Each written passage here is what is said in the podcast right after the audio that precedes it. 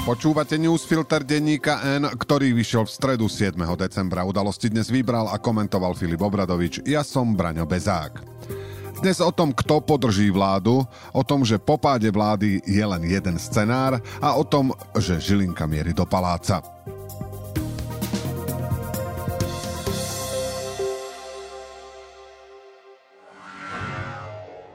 Potrebujete auto na zimu? Už túto zimu? Vyriešte to v predajni Autopolis na Panónskej. Autopolis má pre vás širokú ponuku jazdených vozidiel všetkých značiek v rozličných farbách aj s možnosťou financovania. Vyberte si to svoje a prihlásenie či poistenie vozidla nechajte na nás. Kompletnú ponuku a všetky informácie nájdete na www.autopolis.sk alebo nás navštívte v Autopolise na Panónskej 32. Až 77 poslancov pripúšťa, že zahlasuje za vyslovenie nedôvery Eduardovi Hegerovi. 6 či 7 z nich je neistých. Na pád premiéra, s ktorým automaticky padá aj vláda, treba minimálne 76 poslancov. O návrhu na odvolanie vlády sa začne rokovať vo štvrtok, v útorok sa má hlasovať.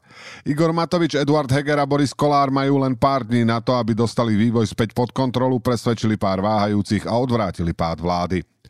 Eduard Heger v stredu v rádiu Express u Brane Závodského bránil rozvrat pravidiel verejných financií a štátu slovami, že každý deň tejto vlády je garancia pre demokraciu, čo je taká strata úsudku, ktorá ho automaticky diskvalifikuje na riadiacu funkciu čohokoľvek nie, že predsedu vlády.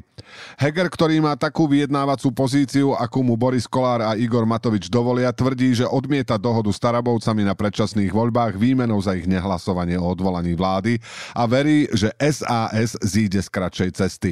Ani jedno, ani druhé nemá pod kontrolou, hoci v tom druhom prípade má dôvod dúfať. Richard Sulík vraví, že jeho klub je v otázke hlasovania o vyslovení nedôvery vláde jednotný a všetci budú za. O ňom či o Márii Kolíkovej nie pochýb. Otázne je, či sa rovnako rázne zachovajú aj tí, ktorí ešte pred pár dňami mali problém s odvolaním ministra vnútra Romana Mikulca a dlhodobo sa obávajú scenára predčasných volieb. Na zaváhanie SAS sa však Heger ani nikto v koalícii nemôže spoliehať. Pre Sulíka by bolo politicky neudržateľné, ak by k nemu došlo. Rozohral veľkú hru, ktorá môže zásadne ovplyvniť nielen budúcnosť vládnej koalície, ale aj dianie v jeho strane. Boris Kolár je v lepšej pozícii ako Eduard Heger či Igor Matovič, lebo sa nebojí s hocikým spojiť. Ak by to bolo na ňom, dohodne sa s Tarabovcami na rozpočte a udržaní vlády výmenou za predčasné voľby v septembri. Vláda má v parlamente menšinu, chaos, pri ktorom ani Boh nerozumie tomu, kto, kedy, s kým a prečo hlasuje, Matovičovi doteraz vyhovoval. Ibaže v momente, ako si Tarabovci vypýtali za lojalitu zmenu trestných kódexov a termín predčasných volieb, Matovič s Hegerom sa dostali pod tlak vlastných ľudí. To samozrejme automaticky oslabuje vyjednávaciu pozíciu Sme rodina.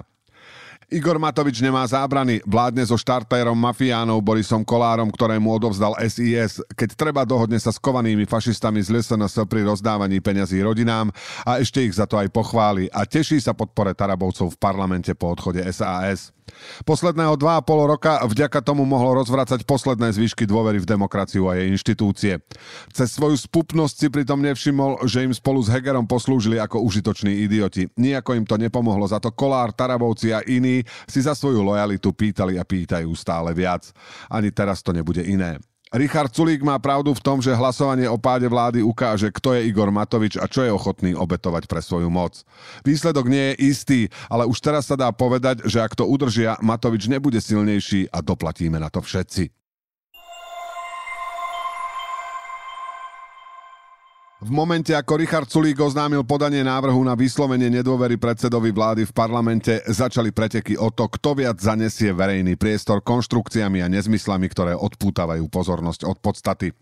Predseda SAS neomilne opakuje tri scenáre, ktoré by mohli nastať po prípadnom páde vlády, ktorému sám neverí. Vytvorenie novej 76 v parlamente, úradnícka vláda a predčasné voľby. Možno je to uhýbací manéver pred voličmi, aby sa nezľakli, že Richard Sulík sa chystá povaliť ďalšiu ďalšiu vládu. Možno to myslí vážne, v oboch prípadoch je to vedľa. Vláda skladá dôveru v parlamente, ak ju stratí, prirodzeným vyústením sú voľby, ktoré nanovo poskladajú parlament podľa aktuálnych volických preferencií, z ktorého vzíde nová vláda. Všetko iné sú odbočky, ktoré nemajú oporu v ústave a chýba im politická logika. Ako by asi také skladanie novej 76 vyzeralo? Oľano von a SAS hlas dnu? Veď to nedáva zmysel.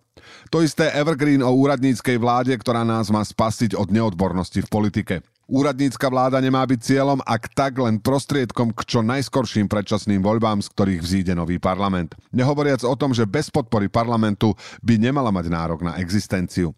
Reči o novej 76. a úradníckej vláde riadenej z prezidentského paláca sľubne nabíjajú Oľano i Sme rodina do informačného chaosu, prečo za pád vlády napokon nezahlasovať. Výťazom v tejto disciplíne je Igor Matovič, ktorý svoju tvorivosť konšpiračných teórií dotiahol do dokonalosti, keď vyhlásil, že, citujeme, ak sa Sulíkovi podarí rozbiť túto koalíciu a nastúpi v parlamente 76, ktorá nevydala Fica a bráni zmene 363, ešte len sa nám budú panenky pretáčať, čo sa dovolieb schváli. Koniec citátu. Je to pozoruhodný počin, pretože Igor Matovič sa nám vlastne vyhráža Borisom Kolárom. Za nevydanie Fica súdu nehlasovali ani poslanci Sme rodina a dokonca aj dve bývalé poslankyne Oľano, ktoré dodnes podporujú vládu.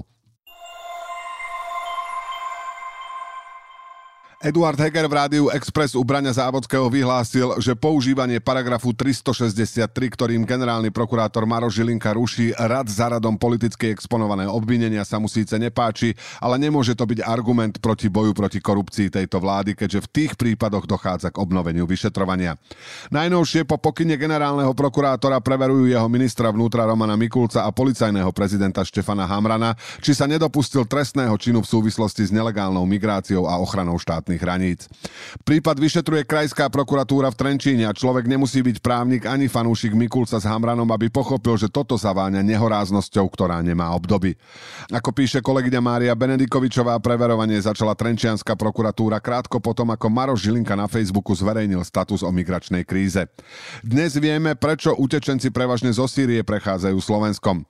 Zatvorenie hraníc v Rakúsku viedlo k vytvoreniu novej migračnej trasy cez Slovensko, Česko a odtiaľ do Nemecka. Česko preto takisto obnovilo hraničné kontroly. Je legitímne sa pýtať, či štát nemal konať ráznejšie, či nemal posilniť kontroly na hraniciach a v pohraničnom území, či sa nepodcenila situácia. Napokon aj preto bol minister vnútra odvolávaný 8 raz v parlamente. Ale hrozba trestného stíhania je mimo mierku, alebo sa najnovšie bude preverovať každé politické rozhodnutie či rovno zlyhanie, adepti by sa našli. Vidieť to už dlhšie. Maro Žilinka nielenže vykazuje znaky narcizmu, on ešte aj ako politik píše, hovorí a čo je nebezpečné aj koná. A nerobí to len s úmyslom zotrvať vo funkcii generálneho prokurátora. Potrebujete auto na zimu? Už túto zimu? Vyriešte to v predajni Autopolis na Panónskej. Autopolis má pre vás širokú ponuku jazdených vozidiel všetkých značiek v rozličných farbách aj s možnosťou financovania. Vyberte si to svoje a prihlásenie či poistenie vozidla nechajte na nás. Kompletnú ponuku a všetky informácie nájdete na www.autopolis.sk alebo nás navštívte v Autopolise na Panónskej 32.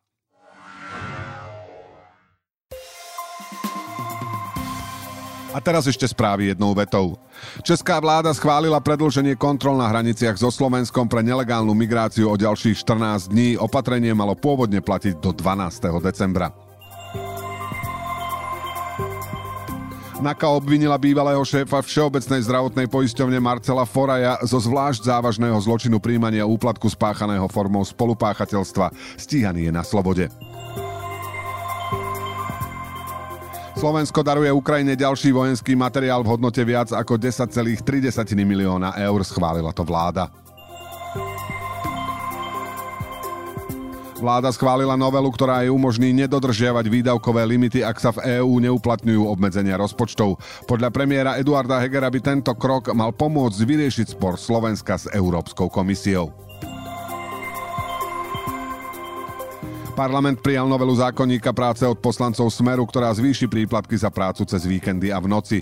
Za upravený návrh hlasovalo 110 poslancov vrátane väčšiny klubov Oľano a Sme rodina. SAS sa hlasovania zdržala. Vláda odsúhlasila pilotné zmluvy na zabezpečenie 9 tisíc nájomných bytov s investormi BVSG a kooperatíva v hodnote približne 1,5 miliardy eur. Treťom kvartáli pribudlo na Slovensku o tretinu viac bytov ako v rokoch pred pandémiou. Počet dokončených bytov medziročne stúpol o 16,5% na 5422. Počet začatých bytov medziročne klesol o vyše 20%. Udalosti do dnešného newsfiltra vybral a komentoval Filip Obradovič a na záver posledné slovo odo mňa. Pamätáte si, keď sme sa z vyhlášok hlavného hygienika snažili zistiť, či možno v Lilavom okrese skupine menej ako 10 ľudí, ktorí majú testy nie staršie ako 2 týždne, podávať jedlo v kostole? Tak presne rovnaký pocit ma premohol pri sledovaní aktuálneho diania v slovenskom parlamente. Až by sa jednému chcelo povedať Zlatý COVID. Do počutia zajtra.